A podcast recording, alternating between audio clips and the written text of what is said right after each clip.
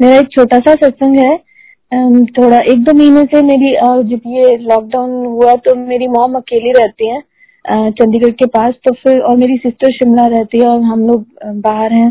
तो अकेले थे मम्मी तो उनको हम उनकी तबीयत भी ठीक नहीं चल रही थी और बहुत डरे हुए थे कि कोरोना है, अब क्या होगा और कैसे, अगर कुछ हो गया तो मैं क्या करूँगी ये सब भी सोच रहे थे। तो मेरी सिस्टर उनको कैसे अरेंज करके शिमला ले गई।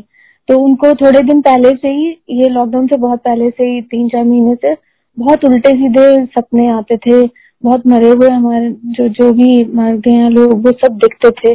तो बार बार वो कहती थी कि, गुरुजी है, मैं क्यों इतना डर रही हूँ? गुरुजी घर में है, मैं क्यों इतना डरती हूँ? रात को मतलब शाम के छह बजते थे तो वो शिवरिंग शुरू हो जाती थी उनकी। वो खड़ी नहीं हो पाती थी कि, अब मैं सोऊँगी तो कोई मुझे फिर से दिखेगा।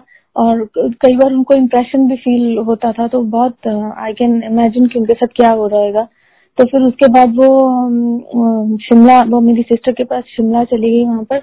लेकिन उनको एक दिन घर में, जहाँ पर वो रहती है, उनको घर में गुरुजी की बहुत फ्रेग्रेंस आई तो वो खुश भी हो गई थी। और एक दिन गुरुजी ने उनको शिव जी भगवान के भी दर्शन करवाए तो और भी उनको लगा कि सब ठीक हो जाएगा।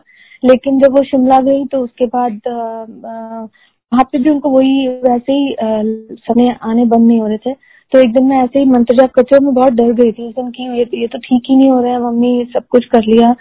हम भी अरदास कर रहे थे गुरु जी से और जैसे अंकल ने बोला मैं बार बार सत्संगत को बोलती हूँ कि हम तो कौन होते हैं बोलने वाले? हम तो खुद अभी सीख रहे हैं संगत से लेकिन कोई भी वहमों में नहीं पढ़ना चाहिए। रोज रोज यही बात सब लोग बोलते हैं।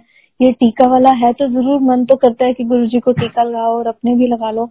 लेकिन अंकल की बात बिल्कुल सही है और पुरानी संगत जैसे बोलती है कि ऐसा कोई भी वहम नहीं करना चाहिए। और मैं तो ये कहती हूँ कि जो भी संगत की कि, किसी से भी हम गुरु जी के बारे में सुनते हैं और कनेक्ट होते हैं तो वो संगत का भी फ़र्ज़ बनता है कि जो नई संगत है उनको वहमों में नहीं डाले वहमों से निकाले कोई ऐसी बात नहीं करे जो गुरु जी नहीं कहते थे अपने आप से कुछ भी बात ना हो ऐसी।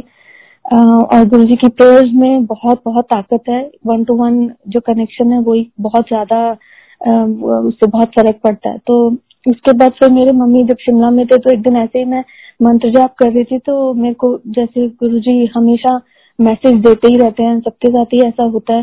तो मैं मैं मंत्र जाप कर रही थी तो आँखें बंद की और जैसे मेरे को गुरु जी ने मेरे को कान में बोला कि अपनी माँ नु बचा ले।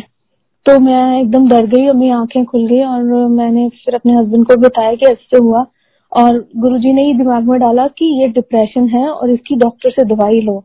तो फिर मैंने अपनी सिस्टर को मम्मी को, सबको फ़ोन किया और क्योंकि वो मेरे भैया गुरु जी से कनेक्टेड नहीं है तो वो पंडित से पूछ के जो भी उपाय करवा रहे थे, चलो जिसको जो बच्चे हैं सब जिसको जो ठीक लग रहा था वो कर रहे थे। हम वहमों में नहीं पड़ता तो मैंने तो बिल्कुल इन चीज़ों को नहीं माना।